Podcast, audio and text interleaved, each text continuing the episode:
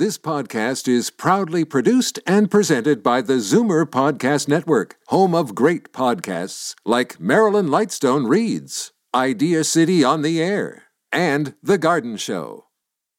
You're listening to an exclusive podcast of Fight Back on Zoomer Radio, heard weekdays from noon to one.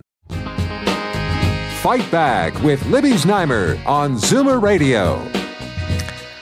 Welcome back. We have been talking about a new policy from the government announced yesterday. By July 1st, all long term care homes will have to have a vaccine policy in place and it will require staff to either show proof of being fully vaccinated, to show a doctor's note about why they can't be vaccinated or partake in an education program explaining the benefits of getting the, the vaccine and the risks of not getting it.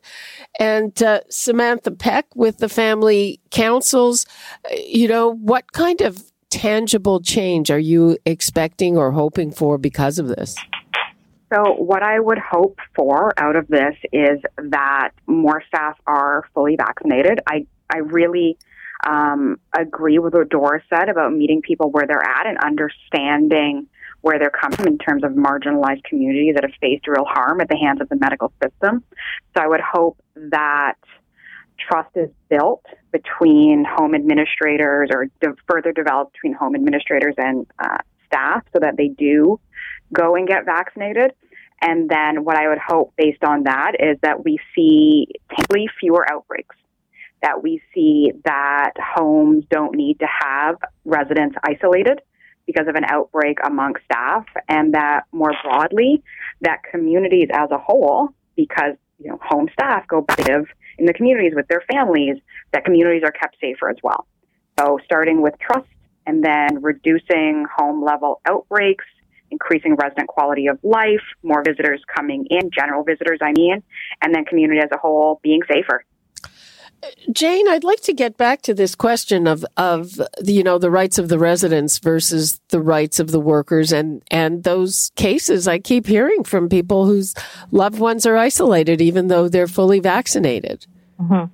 Yeah, and I mean this whole you know this whole business of of you know this ongoing detention of people, and and you know where now they're the people are fully vaccinated. This is a, an ongoing problem, and in trying to you know support those the rights of one group against another is always tricky. Um, but as you said, there are choices that have been made in other places around, you know, certainly around the issue of vaccines in schools, for example, um, where the, you know, the society as a whole um, kind of has has, you know, come out ahead um, of the individual. And I think that um, you know it's those are obviously government policies. Um, and I expect that as we move forward, there are going to be people who are going to litigate that. They are going to say, "I am not happy with the fact that you're saying that I must take a vaccine," and and we'll see what happens. But I totally agree. I think that that many of the people who aren't vaccinated aren't not vaccinated because they're against vaccines. They're not vaccinated because they either don't understand, they're afraid, um, they, um, uh, you know, may not have the right information in the right way. And also, uh, as Doris pointed out, they haven't made it easy they haven't made it easy for you know hardly anyone, um, except frankly for you know the long term care residents were probably the easiest because they came into the homes, right? And we really have to do that for the staff. They you can't expect someone who's um, you know marginalized, got low income, um, to be traveling and going and waiting, and it, that just makes no sense. Um, you know, standing in big long lineups, we need to make sure that the its access is proper and that the communication is proper, and I think we will get most people vaccinated. Uh, Doris, uh, again, you know, um, what should be done to avoid, again, the detention of people in isolation? So I go to the same that I said before bring the vaccines to the homes, have the staff, the nurses in the home deliver the vaccine.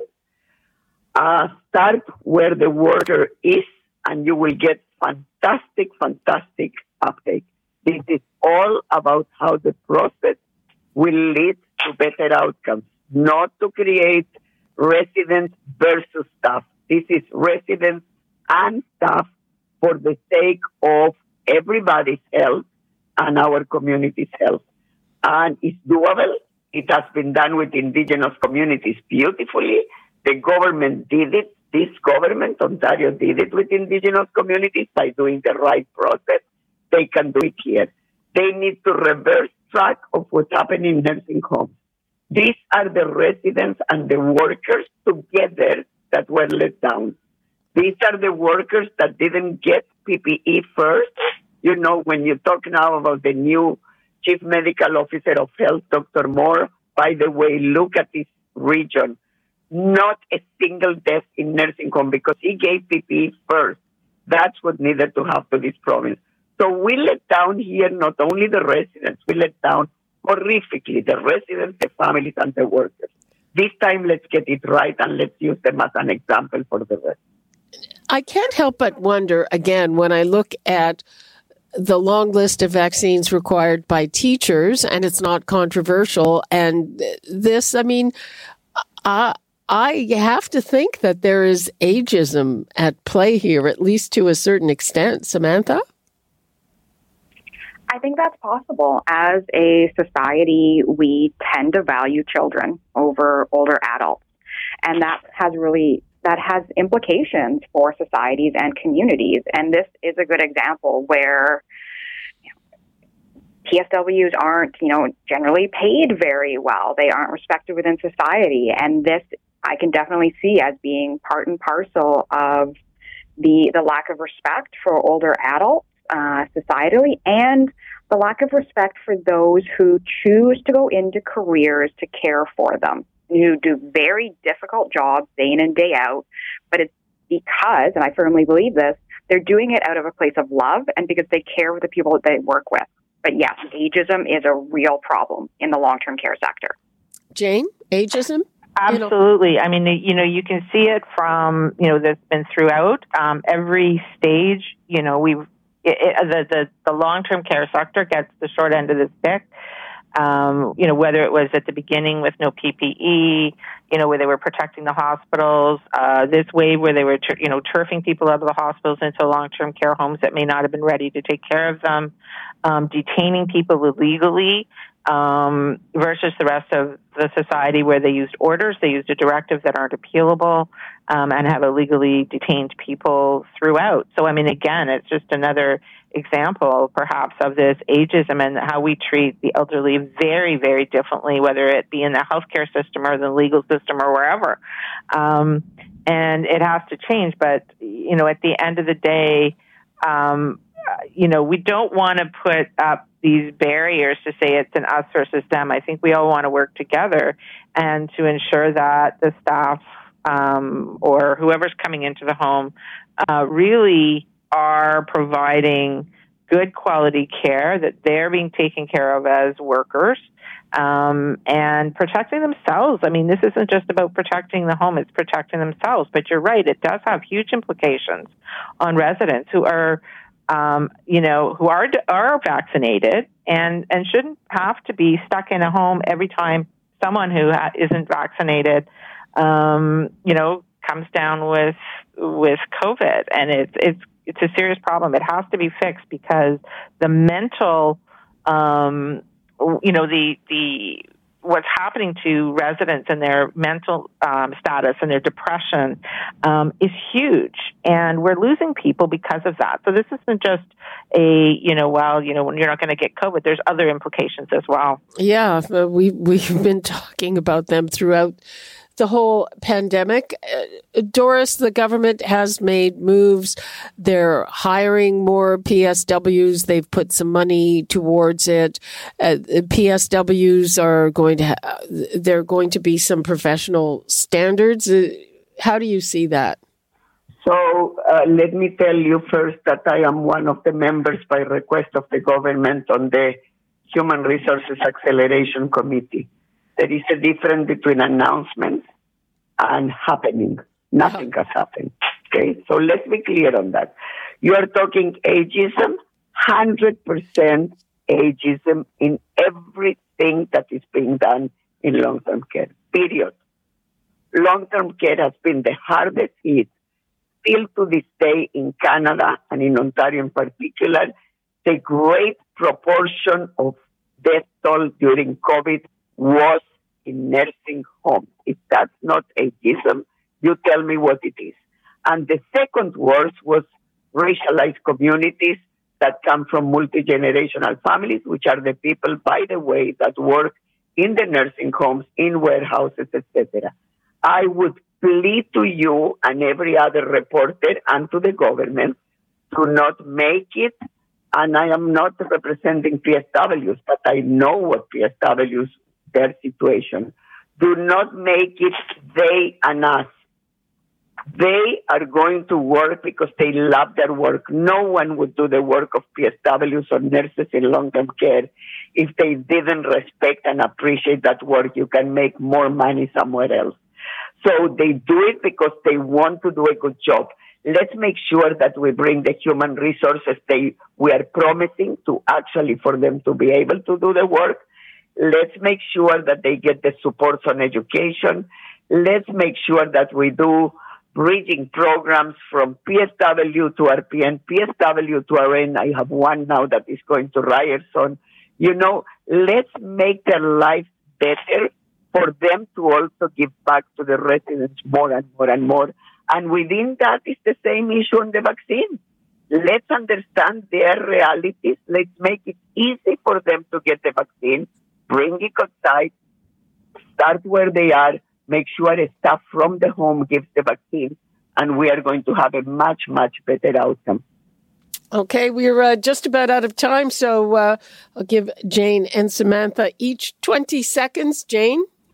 Um, I I really just hope that you know the government moves forward with um, you know ensuring that everyone who goes into long term care, whether they be the staff, um, the essential workers at the moment, uh, or the essential caregivers, um, or public health and um, inspectors, also that they're ensuring that they're all doing their best to get them all vaccinated, and not just um, people who are uh, working in those homes.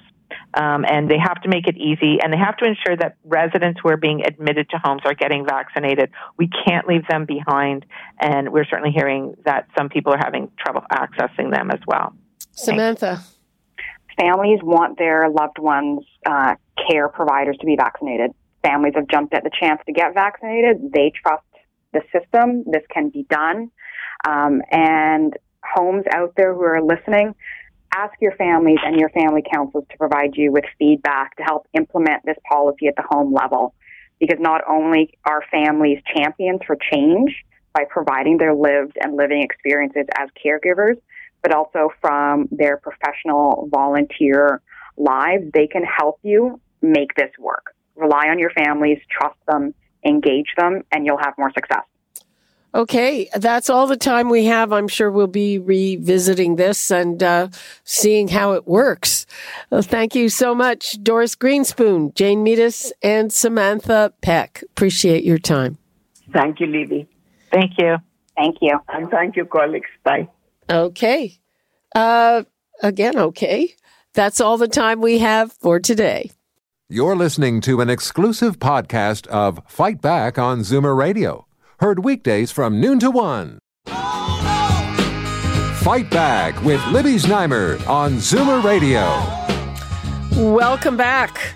The province has announced that all long term care homes must have COVID 19 vaccination policies in place by July 1st. And they are. All staff will have to either show proof of being fully vaccinated, provide documentation of medical reasons for not getting vaccinated, or partake in an education program explaining the benefits of getting the vaccine and the risks of not getting it.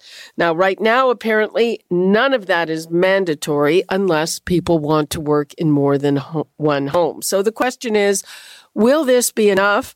And will this be effective enough to bring change in the absence of a mandatory vaccination policy?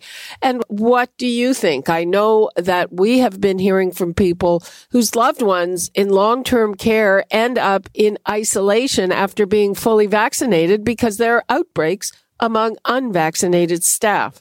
416-360-0740, toll free 1-866-740 4740. And now let's go to Samantha Peck, who is the executive Director of Family Councils Ontario, Jane Meadus, staff lawyer and institutional advocate at the Advocacy Centre for the Elderly, and Doris Grinspun, CEO of the Registered Nurses Association of Ontario. Welcome and thanks so much for being with us.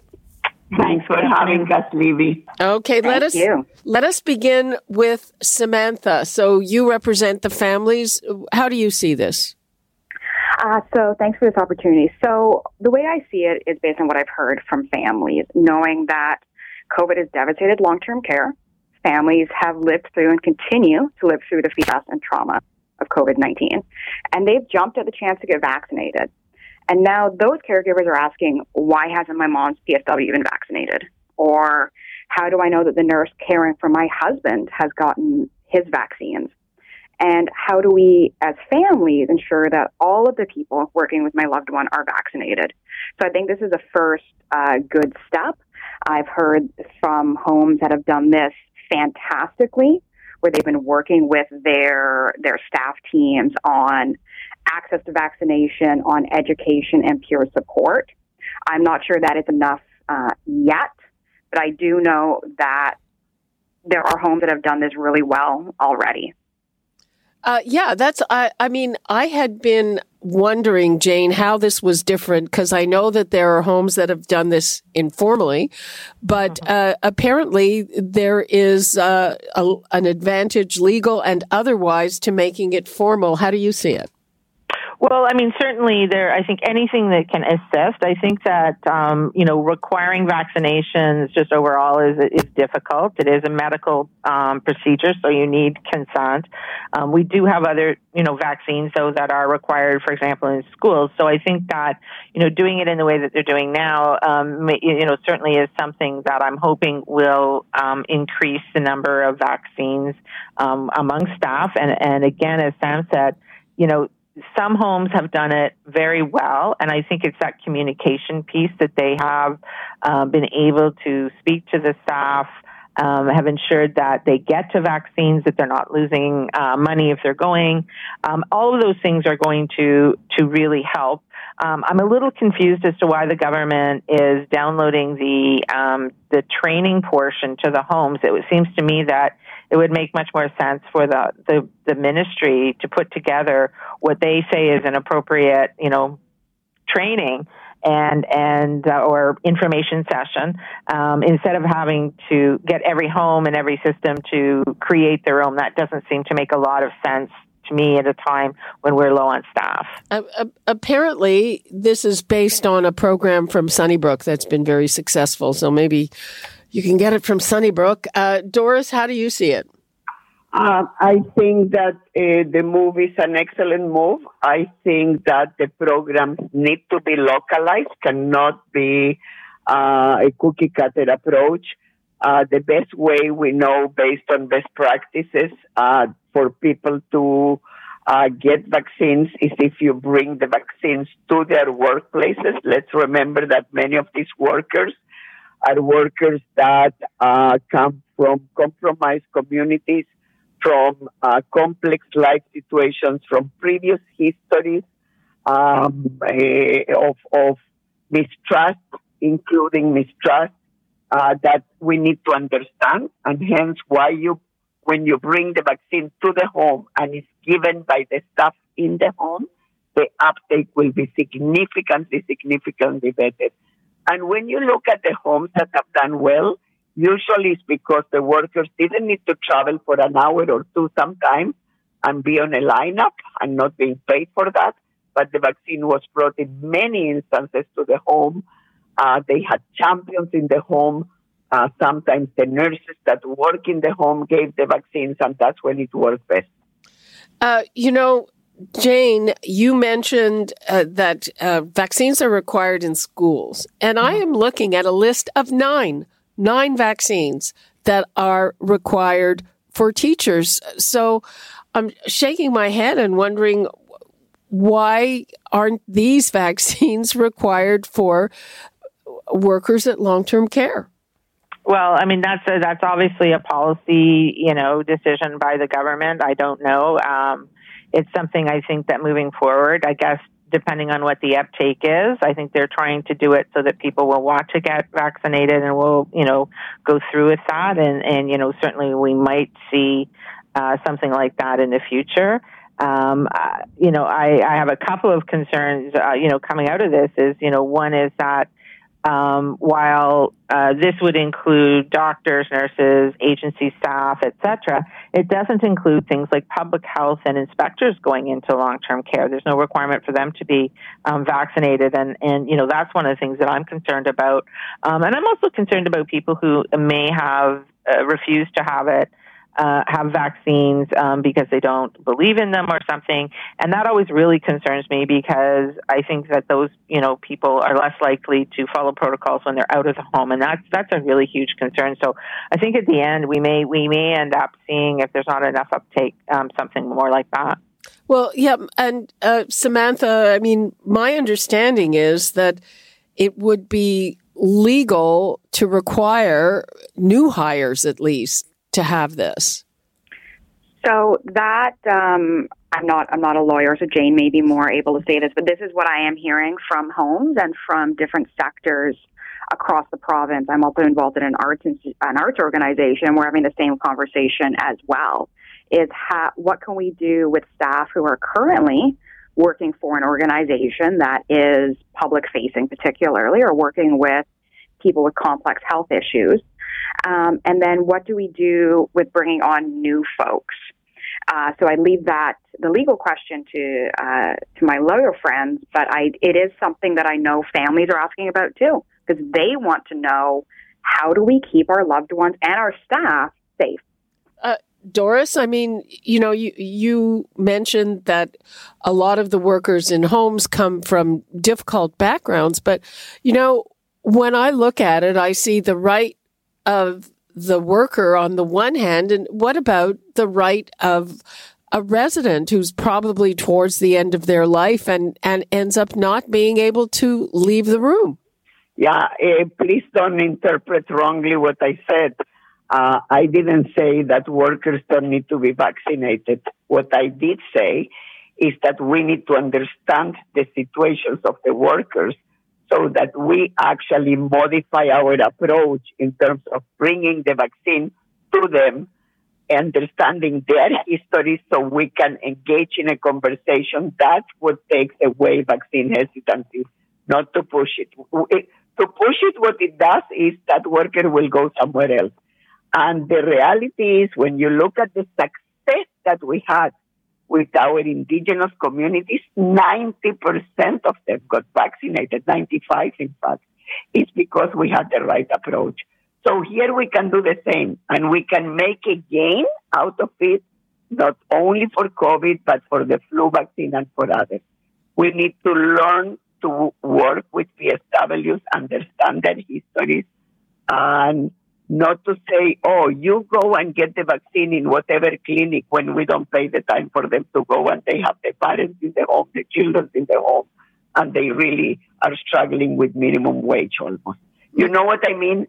This is what I'm saying. We can, we can, it needs to be an approach that we make it easier for people to decrease their vaccine hesitancy that is not, is different than anti-vaxxers that's few in between. I'm talking about vaccine hesitancy, and that has to do with things that have been done to the black community in past history, things that have been done to the indigenous communities.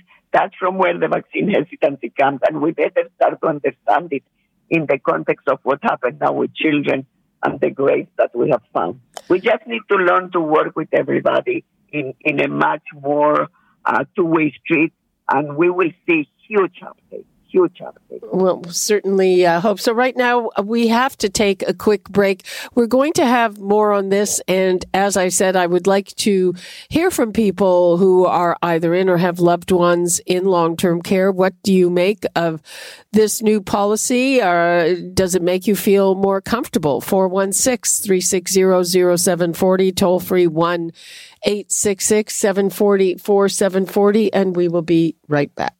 You're listening to an exclusive podcast of Fight Back on Zoomer Radio Heard weekdays from noon to one. Now, Fight Back with Libby Znaimer on Zoomer Radio. Good afternoon and welcome. It's Tuesday, time for our crack strategy panel. And the Ford government is shifting into election mode. This, according to published reports, quoting unnamed advisors who say a cabinet shuffle is very likely. Backroom maestro Kory Teneycke has left his lobbying job to run the campaign for Ford. And meanwhile, the finger pointing between Queen's Park and Ottawa continues. We should also look to federal reaction to the, gov- the discovery of the unmarked mass grave of 215 Indigenous residential school children. Also, the Quebec Premier's bid to change language laws in a way that would require a change in the Constitution. Uh, that is something uh, that seems to be happening under the radar, and we should talk about it. So, uh, the numbers call 416 360 0740, toll free 1 866 740 4740. Joining me, Karen Stintz, CEO of Variety Village, John Capobianco, Senior Vice President and Senior Partner, FleishmanHillard HighRoad, and Charles Sousa, the former Minister of Finance for Ontario and Member of Parliament for Mississauga South. That's provincial parliament. And so let's start with Queen's Park. Charles, hi. Hi there. Good afternoon. So, uh, any surprises or anything that uh, sticks out to you about these reports about an upcoming cabinet shuffle to get ready for the election? You know, I, there's a saying that those that uh, uh, speak about the shuffle are the ones that don't know. You know, so yeah. you never know how this is going to play out. But it's understandable that the premier is trying to reset and uh, rejuvenate and, and provide some more diversity, bolster some of those ridings that may not be as highly representative, especially those that are not as safe as some of the others, uh, where some ministers now ride or, or, or are in in, uh, in positions it's a rural urban split that continues to exist, and um, I'm not surprised. This does have to have. This does tend to happen as the election time comes. But he's going to. The biggest challenge for him is he's no longer running on the record of others. He's no longer running and pointing fingers and and suggesting how bad somebody is, and that's why you should vote for me. He, he's going to be running on his record, and at times it's not, it's not been pretty. It's been a roller coaster ride for him.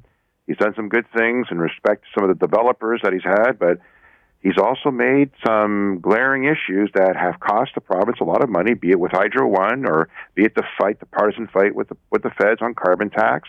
These things weren't necessary. Um, and he was best at when he was conciliatory and a cooperative uh, approach. He was actually sort of an anti-Trump in some of that respect. But given who he's bringing in, looks like he's uh, getting ready for negative ads and being more aggressive and up for a fight. And uh, but to do that, he needs to have some some new faces in cabinet. Uh, yeah, and John. Uh, now, according to this report, and again, it's on anonymous sources. Uh, he's thinking that the cabinet is too male and too white. Really, he's thinking that. well, he could be, uh, and it's and it's probably mm-hmm. something that he's looking at as a as, as as he's looking at sort of you know how he's going to change things writ large. I I'm not surprised that that they're talking about a cabinet shuffle. In fact, we've mentioned it on this show a couple of times that that he's probably due for one, and and Charles knows specifically because of you know obviously having been in cabinet that there's certain times within a term that that the premier and, and, that you need a refresh and, and a relook, be it based on policy changes or performance or you know gearing up to an election. And in this case, it's probably all of the above.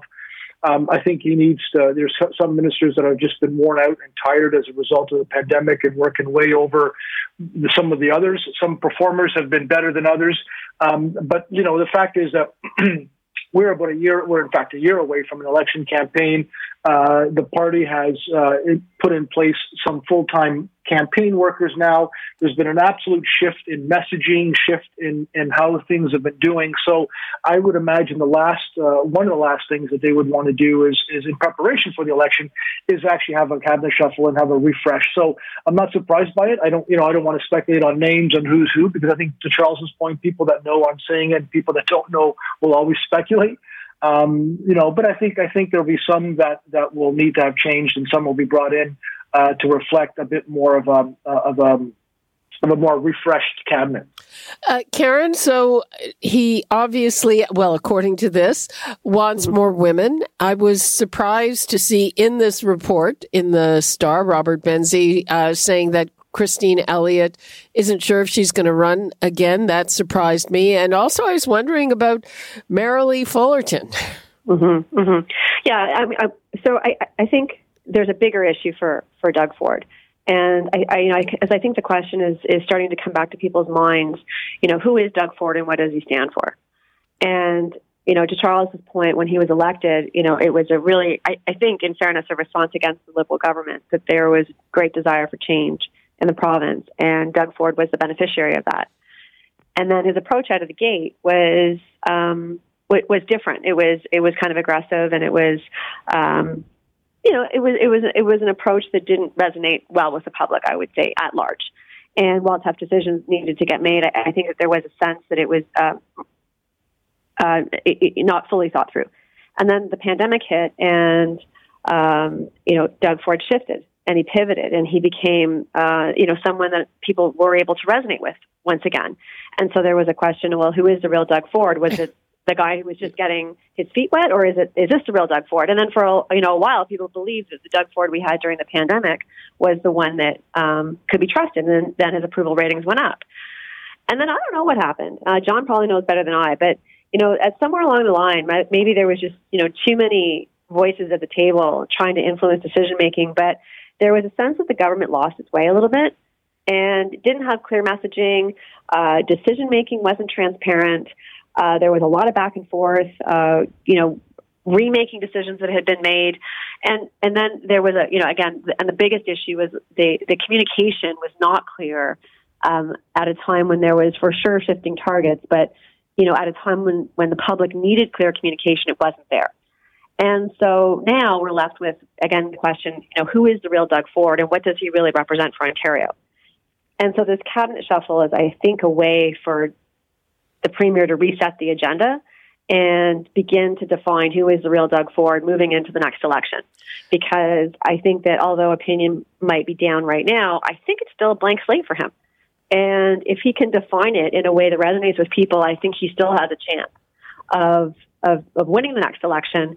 But you know, I think he really has to do some of that soul searching about you know what does he stand for, who is he, and what does he bring to the people of Ontario? Because you know, I think God hoping, God willing, the worst of the crisis is behind us with respect, respect to COVID, but the rebuilding work is going to be just as hard.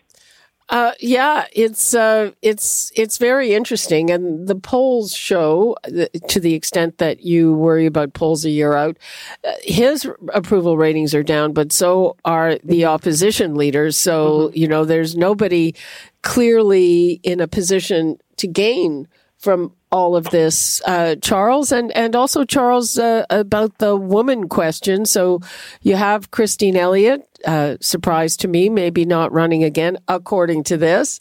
And uh, you have uh, Merrilee Fullerton, the long-term care minister, and and the, this is where huge problems were. Mm-hmm. And just incidentally, I, I'm in the second half of the show, I'm going to be dealing with these new COVID 19 vaccine rules for, for nursing homes. But it's a kind of thing, it seems to be a pretty big announcement that there would be a, a news conference and it was a statement. And I think that they're keeping her under wraps. Charles? Mm. Yeah, it's interesting. Uh, so.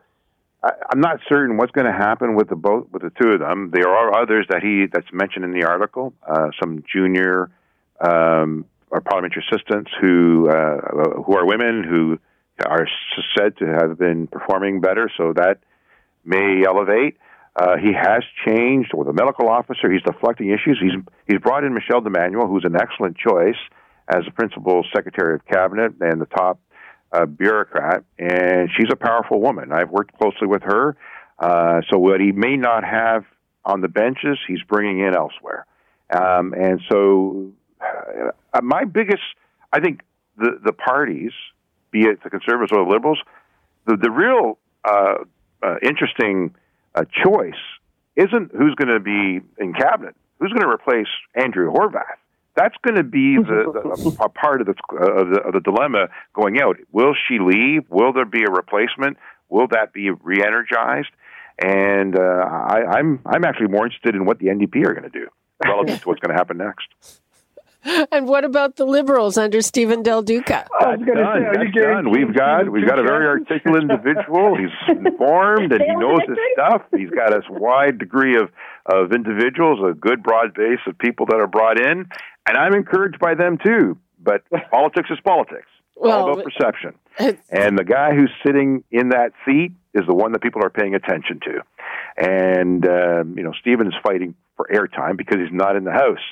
But Andrea Horwath is listened to, and she does get the mic. Um, and she's not resonating. She hasn't. It's been it's been a, an issue. In fact, I would, as as a liberal, I would prefer to stay on because people want change, and um, so I'm hopeful that uh, that won't change in that case.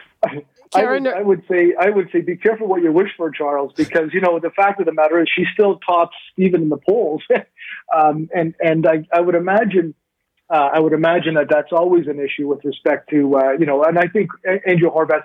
Some leaders do do deserve second chances and, and do get one loss under their belt before they uh, before the party decides to uh, to review their uh, or, or to dispense of them. I think Andrea, without a doubt, though, I think Libby that if she loses this election, uh, there will be a leadership race for sure.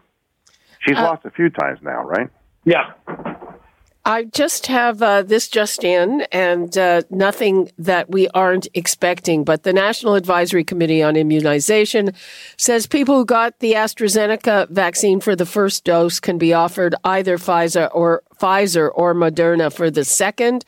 Uh, the advice affects more than 2 million Canadians. Um, and of course, you can also have the second dose of AstraZeneca, which is what I'm planning to do. Unless there's a supply issue. Uh, so, um, this just in, you know, speaking of bad communication, I think uh, this group tops, takes the top spot in worst communication ever. Oh yeah. Yeah, well, and I loved it. I was I was at this group who said, "Oh yeah, by the way, that the expiry date on the AstraZeneca vaccines, don't worry about that. That's fine. It can get extended for another month." Well, uh, and they didn't explain it. You know, yesterday I talked to uh, uh, one of our uh, very frequent contributors, uh, John Papastergiou, who's a, a pharmacist and and a professor, and uh, he explained the thinking behind that. But to release that information, you know, we, not the manufacturer, is extending the date uh, uh, without explaining the thinking behind it. I mean, that is just another big fail. And of course, they did perform stability tests, and this is not something that is uh, unusual or new for drugs. And the other part of it is in terms of ec- efficacy. You know, we know with other drugs, they don't magically go bad on the expiration date. They do start to lose efficacy, and I'm not sure how much difference a few weeks makes. But again, releasing that without explaining it, uh, wow. Yeah, that that's the issue, I think. And so for the public, who um, unfortunately, I think they discredited themselves quite a, in, in, in, in, a significant manner. Uh, for in a number of ways about you know the back and forth on the AstraZeneca, who should take it, when they should take it, you know, and then to have one of the spokespeople come out and say that you should choose your vaccine and not take AstraZeneca because I wouldn't let my sister do it. However, the you know we it, it, that was completely completely damaging to that organization. And so now to come out with this information, it, it again, it, it just doesn't have the same credibility that it should. And it does leave the public scratching their heads, wondering, okay, well, what is it going to be next week? Are you going to change your mind after I get the Moderna when I've had the AstraZeneca shot first? Because there is, the, as I say, the credibility is just not there. Right. Now, uh, I'm just reading down on this. So, the if you have a piece of mRNA, it says you should be offered the same one as a second dose unless it's not readily available, and then you can mix them. Um, so, I mean, it's it's kind of all over the map. I'm not seeing whether they recommend that you should take a different one. You know, we've heard from one of the uh, one one of the discoverers of the vaccine who said, you know, really uh, take the same uh, take the same shot in terms of AstraZeneca, and we've seen it in Britain. These blood clots are very rare and much rarer when in terms of a second dose as opposed to a 1st mm-hmm. But uh, again, the communication. First of all, this isn't unexpected, and again, I don't know. I don't. I don't wait for NACI to tell me anything. I look to other sources. Yeah. Quite frankly.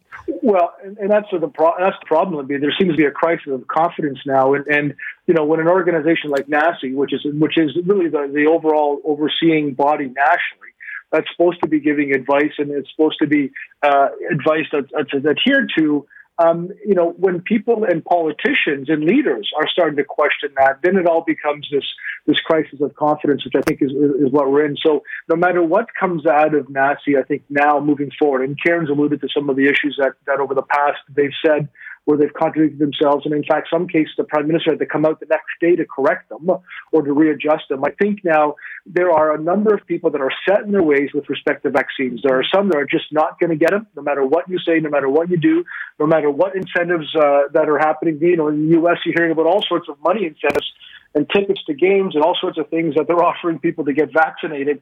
But there are people that are just dead set; they're not going to get them, and there's others who are worried because they got a first dose of either AstraZeneca or something else, and they're totally confused. And we're all we're all getting anecdotal evidence from friends of ours who are saying, "I got my AstraZeneca shot, you know, back in you know in in." Uh, March, and I don't know what to do. I don't know how to do it. So, you know, I, I think the key thing is that this is hopeful news that that they're giving some approval to say you could get mixed doses because what we want ideally is for everybody to get two doses so that that the numbers, you know, the numbers continually go down, but the numbers of vaccines go up enough so that we can get into stage two, stage three by the end of summer. I think that's the key thing is people just getting second doses.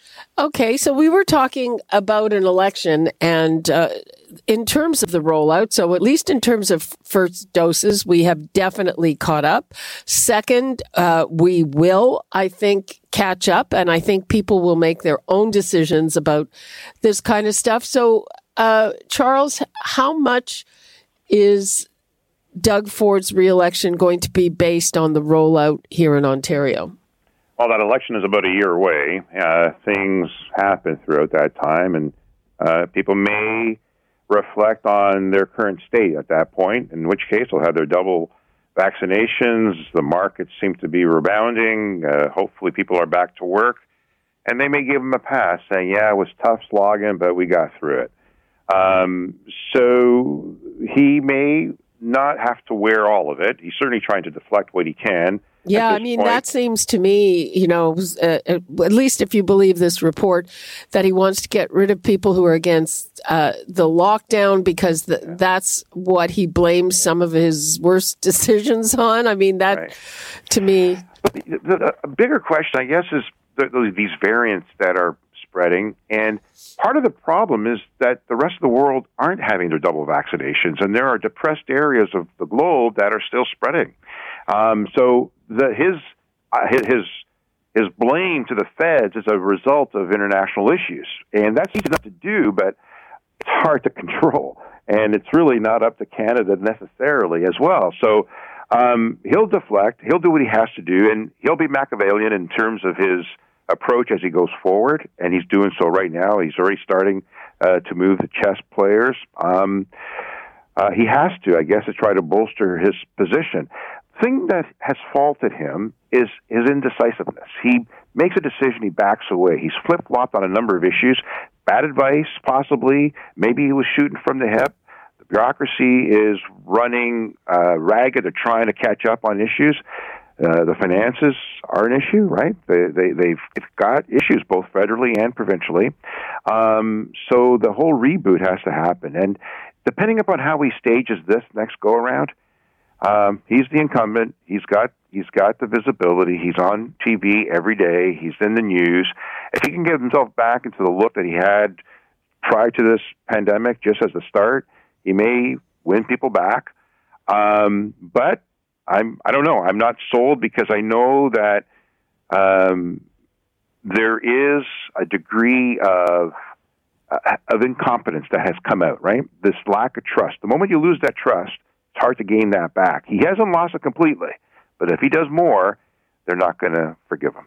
Uh, you know, it, it's interesting, John. You know, when he was elected, the uh, the last thing you would have expected from him was indecisiveness, mm-hmm. and we're even seeing now now another report in the Star, and uh, it, I find it interesting that the Star seems to be the source of this because of their politics, but uh, saying, well, he's leaning against opening schools, and I get while he's why he's being cautious because you know if there's a if there's another big spike because of a few weeks of school he's going to wear it but again i mean do you think this image of him as being indecisive is a problem uh, I think anything that the Star says about conservatives, uh, either federally or provincially, with a grain of salt, and a huge grain of salt. I say that, Libby, because I think there's always some nugget of maybe truth in it. And I think a lot of it, depending on who their sources are, and of course, they never reveal their sources. And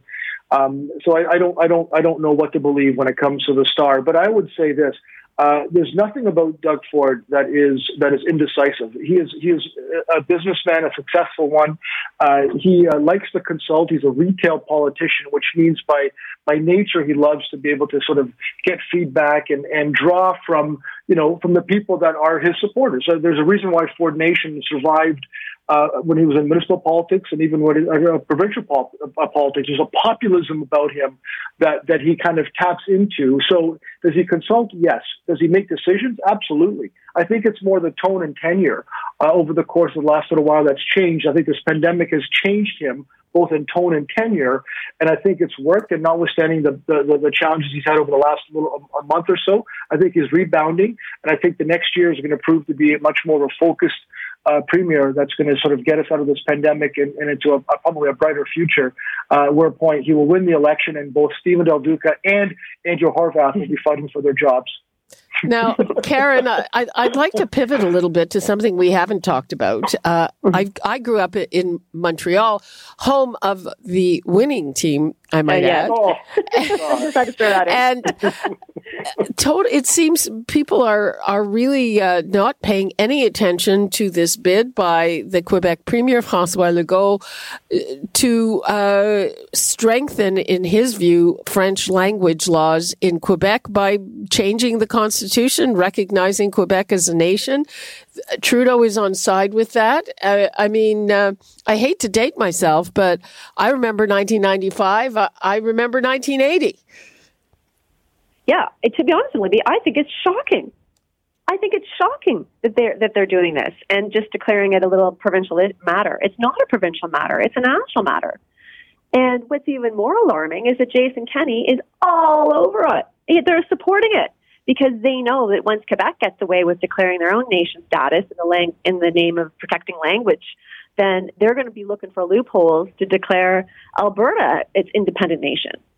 And I don't think that pretending it's anything other than it is is very helpful to the national dialogue. I think what we're seeing is the beginning of a very difficult time in federal provincial relations. And I think that, quite frankly, that the federal government is doing a complete disservice to the issue to pretend it's a non issue. It is not a non issue. This is as controversial as anything, as Meech Lake, as any other constitutional matter that we have dealt with with respect to Quebec and the rest of Canada. This is this is as potentially controversial. Charles? They don't want to compromise Bill 101. They're taking steps with regards to notwithstanding clause and other provisions afforded them but it, I agree. I agree with Karen. This this worries me. There's a double standard. I mean, no who kidding. is a Canadian citizen? Yeah. I, I understand the issue of defining them as a nation. The NDP, the Conservatives, the Liberals are all going to support Quebec because of, you know, I think somebody, I think it was a province that said that we're in the business of winning seats or the seat winning business. I think they called it. That's all this is at the in regards to to Quebec. I get their need to protect the French language. I agree. I want to retain the culture and the language. I believe that diversity is important to us. It, it equates who we are. But the charter does not allow for the notwithstanding clause to implicate your democratic rights nor equality between men and women and I would say between citizens. That's also a matter of equality for Canadians. So that's the part that worries me. I know when I put forward the Cooperative Capital Market Security Regulator, everybody was cooperating except Quebec because well, they course. saw it as an infringement on their sovereignty, so to speak, because they wanted to retain that control. So I gave them the option of saying you don't have to. We cooperate. We'll continue as we are. They still challenged us in the courts and they lost. This is so much bigger to the point that Karen has made because it's a slippery slope that you start putting forward and other provinces will play or may use it to their advantage too. And that's just going to uh, weaken the federation. May may I say I, I can't see any evidence that the French language is is threatened. Certainly in Quebec.